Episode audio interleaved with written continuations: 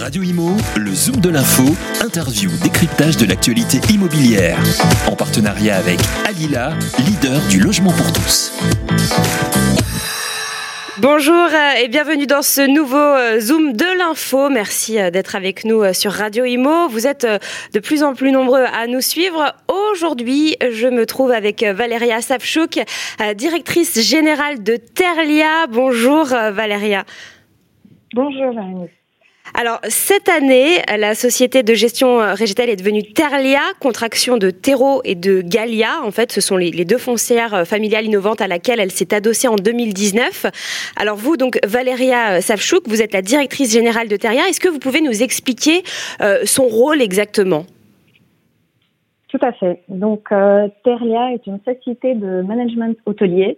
On gère des hôtels des propriétaires ou d'investisseurs indépendants et on intervient du coup dans les domaines immobiliers, que ce soit de l'hôtellerie, de la restauration ou autres projets immobiliers qu'ils peuvent avoir. D'accord. Et alors, qui sont vos clients ? Alors aujourd'hui, nous avons exclusivement des boutiques hôtels parisiens entre 3, 4 et 5 étoiles. Je peux vous en citer quelques-uns. La Maison Breguet, par exemple, dans le 11e arrondissement, bel établissement de 5 étoiles. Ou l'hôtel de 16 dans un autre quartier de Paris, dans le 9e, vers Madeleine. D'accord. Et alors, j'imagine, donc, concrètement, sur le terrain, quelle est l'expertise que vous apportez, en fait, dans les domaines ? Alors, aujourd'hui, Terlia, anciennement, donc, Regetel, existe depuis une trentaine d'années, qui était une entreprise, à taille humaine, et qui s'est forgée une expertise de plus de 30 années, dans l'hôtellerie. Donc, on intervient dans tous les domaines, dans toute la chaîne de valeur de l'hospitality.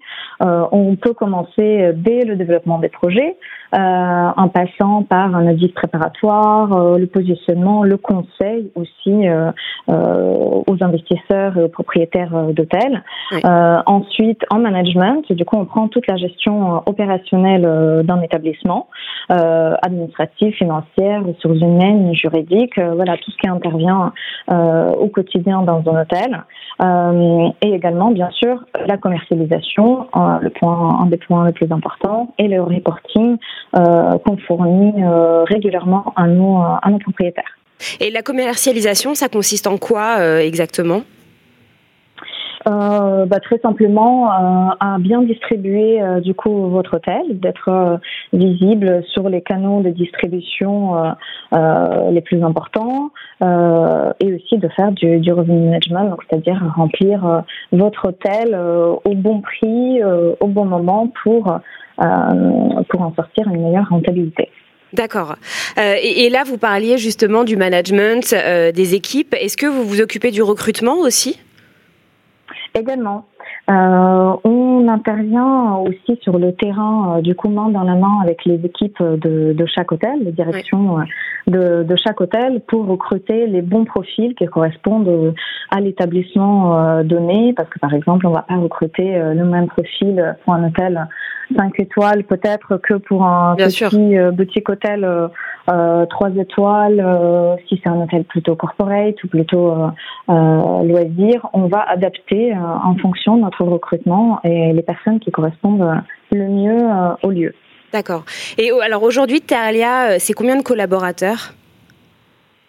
Alors au siège, nous sommes 8 personnes aujourd'hui, dans tous les domaines d'expertise, comme je vous disais, la partie administrative financière, les ressources humaines, le revenu, le commercial, et aussi également la partie technique, parce que l'entretien, le maintien de l'immeuble, tout le suivi technique des travaux est aussi très important dans la vie d'un hôtel.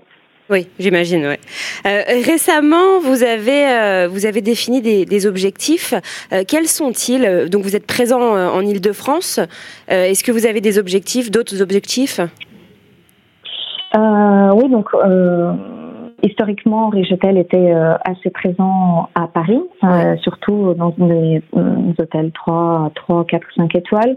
Aujourd'hui, la nouvelle ambition de Terlia est de renforcer sa présence en Île-de-France mais aussi de se développer en dehors de la capitale et étendre nos compétences aux autres acteurs de l'hospitalité. Ça peut être bien sûr les boutiques hôtels, mais aussi on s'ouvre aux auberges de jeunesse haut de gamme, au co-living, aux espaces bureaux. Oui. Et on s'intéresse aussi à développer ailleurs qu'en Île-de-France et peut-être partir sur des hôtels plus saisonniers à la mer ou à la montagne.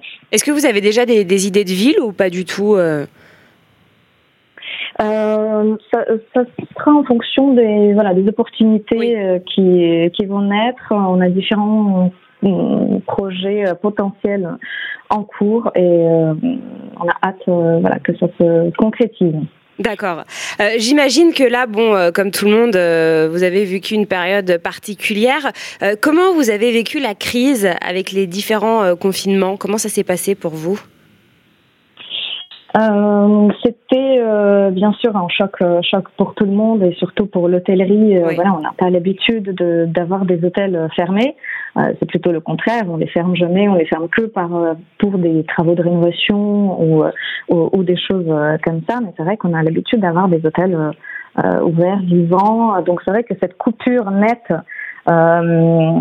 est assez difficile à gérer, je pense, pour tout le monde, et surtout sans savoir quand est-ce que ça allait s'arrêter. On est resté toujours assez optimiste, assez positif. Donc certains hôtels, on les a réouverts dès le mois d'août dernier. D'accord. On a refermé juste uniquement pour le reconfinement du mois de novembre. Oui. Et on a réouvert certains en décembre aussi, qui sont toujours ouverts d'ailleurs à ce jour. Donc nous avons, on s'est adapté à la nouvelle clientèle. Oui, parce que votre clientèle, c'était quoi ? C'était des étrangers, j'imagine, ou... Comme beaucoup d'hôtels parisiens, bien sûr, c'est toujours un mix de clientèle très internationale, qui est guidée par tous les événements qui se passent à Paris, tous les salons, ouais. Tout ce qui remplit finalement les hôtels parisiens. Tout ça, c'était à l'arrêt. Donc, il fallait s'adapter, aller chercher une nouvelle clientèle, donc exclusivement quasiment française ou même parisienne pour les périodes de confinement. Si je vous donne l'exemple de la Maison Breguet qu'on a rouvert depuis décembre dernier, la clientèle était quasiment à 100% parisienne. C'était le seul moment, on va dire, un peu d'échappatoire pour les Parisiens de se changer du quotidien, du confinement et de se faire plaisir dans des établissements hôteliers haut de gamme. Et comment vous avez fait pour les attirer, ces Parisiens, par exemple ? Vous avez fait quelque chose en particulier ou c'est eux d'eux-mêmes qui avaient envie d'une petite coupure qui se sont autorisés ça ? Alors, on a communiqué beaucoup sur les réseaux sociaux, ça a très bien fonctionné. Quelques partenaires avec qui on travaille depuis longtemps déjà, par exemple Staycation, qui a gagné beaucoup de parts de marché pendant ces périodes-là, avec qui ça a beaucoup fonctionné. Mais on a la chance aussi d'avoir une clientèle, des belles équipes sur place qui arrivent à fidéliser une clientèle locale et réservée en direct. D'accord. Et là, alors, le retour à la vie normale, entre guillemets, on commence à reprendre tout doucement une vie normale. Est-ce que vous le ressentez ? Comment ça se passe ? C'est vrai que depuis mi-mai, on a pu réouvrir le restaurant qu'on a à la Maison Breguet, par exemple. Oui. Donc, on a vraiment ressenti le lieu vivre à nouveau, puisque jusqu'à mi-mai, les clients pouvaient uniquement dîner, déjeuner dans leur chambre. Donc, on a aussi ajusté tout le process, tous les services de la restauration. Mais on avait vraiment hâte de retrouver nos clients, de pouvoir leur faire vraiment plaisir. On a mis en place une nouvelle terrasse. Donc depuis mi-mai, on a vu nos lieux revivre et c'est vrai que depuis le mois de juin, on a commencé à entendre un peu l'anglais, l'italien, l'espagnol, des langues étrangères qui revenaient, qu'on n'avait pas entendues depuis. Ça fait du bien, je pense. Depuis quelques mois, oui, exactement. Et alors là, concrètement, l'avenir à court terme, à moyen terme, vos projets, comment ils se profilent ? Alors, nous avons déjà quelques projets qui sont assez concrets, qui sont définis. Notamment l'année prochaine, les plus proches, c'est un projet rue Legendre dans le 17e arrondissement de Paris. C'est vraiment un lieu multiple destination. J'aime pas trop utiliser le mot lieu de vie parce que c'est utilisé un peu beaucoup aujourd'hui. Oui, ça veut tout et rien dire. Mais, voilà, exactement. Mais c'est vrai que ça s'applique très bien, on va dire lieu de vie, de plus vie à ce lieu en particulier, puisqu'il va intégrer à la fois et un boutique hôtel 5 étoiles et un café au rez-de-chaussée, un restaurant au dernier étage avec son rooftop et sur la partie arrière, il y aura un coworking avec un espace bureau de quasiment 5000 m², un centre de sport avec une piscine de 25 mètres, un auditorium, un espace événementiel, des terrasses végétalisées. Ah oui. Donc voilà, vous allez pouvoir rentrer vraiment dans ce lieu et y passer quasiment toute la journée et votre nuit. Un aussi. Petit paradis. Exactement, en plein centre de Paris, et qui illustre aussi les nouvelles activités. C'est des lieux qui mêlent plusieurs activités au même endroit. D'accord. Donc ça, c'est votre principal objectif à court terme.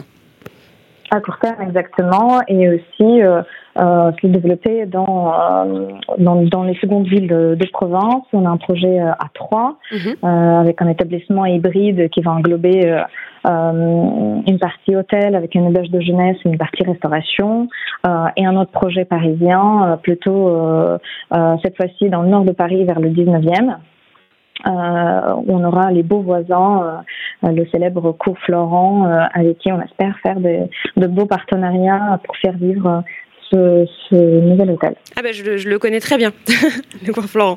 Bah, parfait. Je viendrai. Bon. Avec plaisir. Eh bien, merci beaucoup Valeriya Savchuk, directrice générale de Terlia, le management hôtelier sur mesure. On se retrouve très vite pour un prochain Zoom de l'info. Radio Imo, le Zoom de l'info, interview, décryptage de l'actualité immobilière. En partenariat avec Alila, leader du logement pour tous.